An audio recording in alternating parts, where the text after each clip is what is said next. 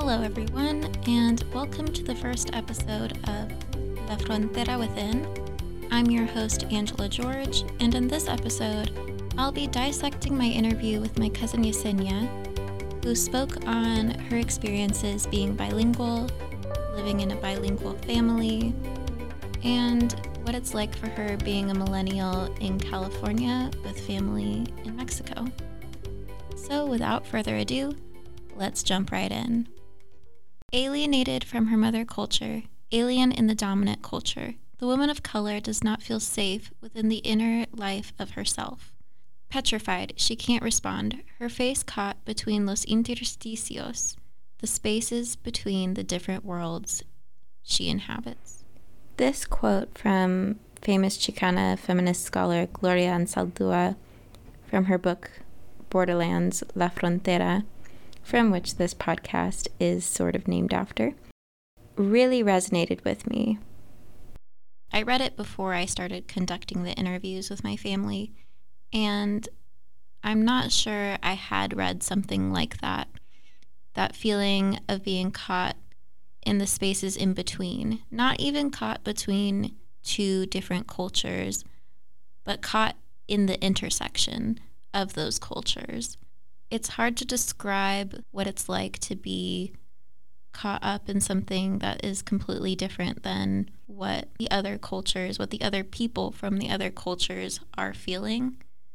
When I try to talk to my mom about this, she's coming from a place where she was raised in a Mexican household. She was dealing with the cultural conflicts in her own way, and we'll talk about that more in another episode. But for now, going into the interview with my cousin Yesenia, I was expecting her to have a similar story to me.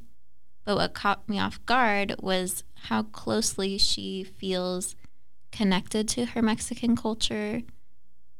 In fact, when I asked her what does she identify as, she says she completely identifies as Mexican, a Mexican living in the United States, which is also in itself an extremely difficult experience to be living through. It's difficult for her because she's not completely accepted by her Mexican family as Mexican. When she travels to visit family in Mexico, they see her as American when she sees herself as Mexican. This is a really common experience to be going through, and it doesn't get easier as time goes on.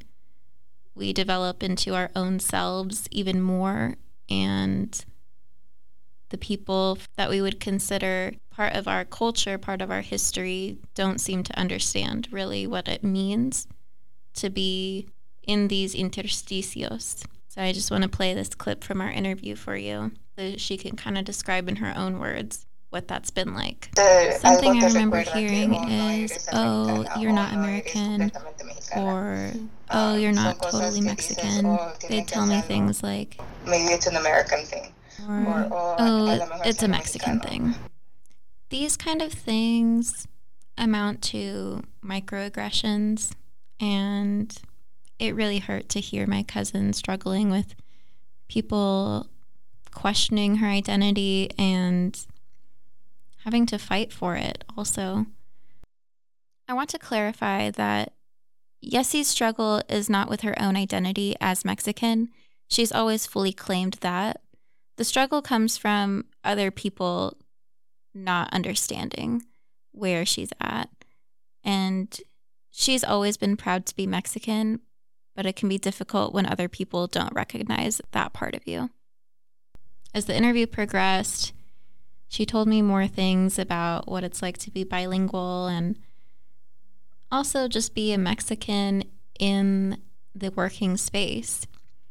My cousin works in an office and often has to make calls outside of the state. And she told me people would tell her over the phone, Oh, what a pretty name, Yesenia. I've never heard it.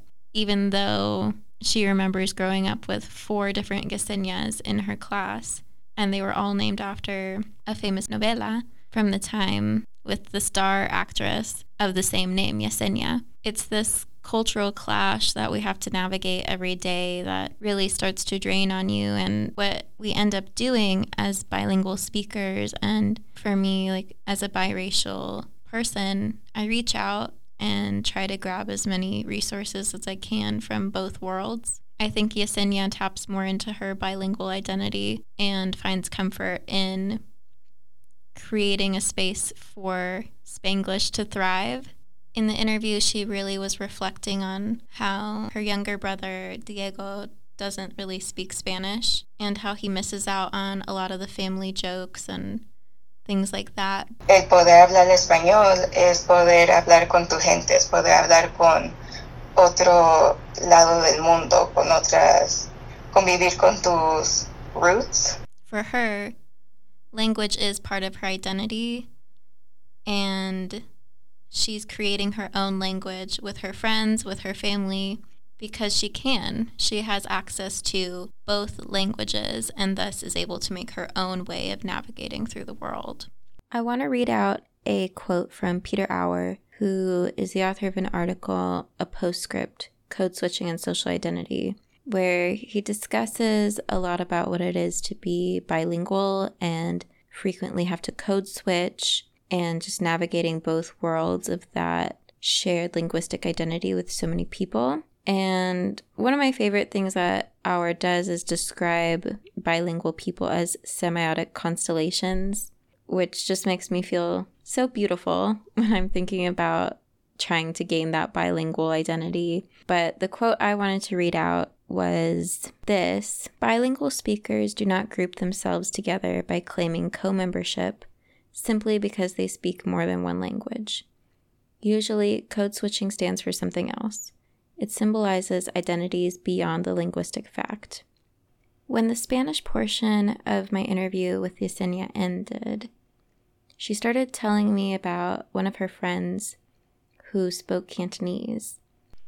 When the friend would come over to the house, Yessi's mom, my aunt, Tia Ofi, would speak to her in Spanish, and eventually the friend learned a lot just through exposure. In Spanglish, speaking Cantonese plus Spanglish.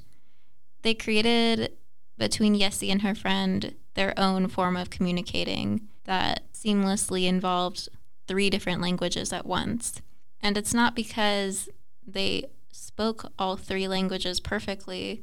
It's because they wanted to communicate in the most comfortable manner for both of them. For Yessi, home and language are completely intertwined. When I asked her which language she feels the most comfortable in, and does she participate in the code switching Auer described, she said El inglés, obviamente, es mi. English is obviously the language that I feel the most comfortable with because I use it every day. I speak Spanish in my house, and I've found that when I'm angry, it's a lot easier to say inappropriate words in Spanish. So when I'm angry or when I'm joking, that's when I'm using Spanish. When I asked her about what it's like when she travels to Mexico and where she feels the most at home, she described Mexico and her family there as it doesn't matter how long it's been, it's like no time has passed. But of course, she recognizes growing up in the United States has impacted her a lot, and she still finds a home there as well.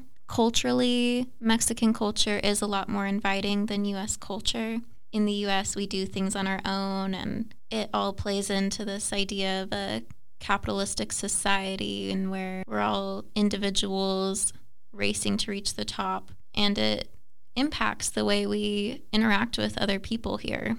The cultures are extremely different. And when we talk about the American dream, we're often describing the American dream for a white individual. And honestly an American dream that's pretty outdated now, the white picket fence and all that. When you ask a classroom today what is the American dream, I think there's a little bit of a pause because Gen Z knows that that dream is not really possible for them anymore. It's not sustainable. It's not something we even want for ourselves. We don't want to be in these isolated homes in the suburbs, commuting and feeling distant from where our lives are. It's something people used to want a separation. And now it's just like, especially after the pandemic, we're searching for any way to stay connected with people. And that suburban lifestyle that's spread out is not really interesting to us. For Yesenia,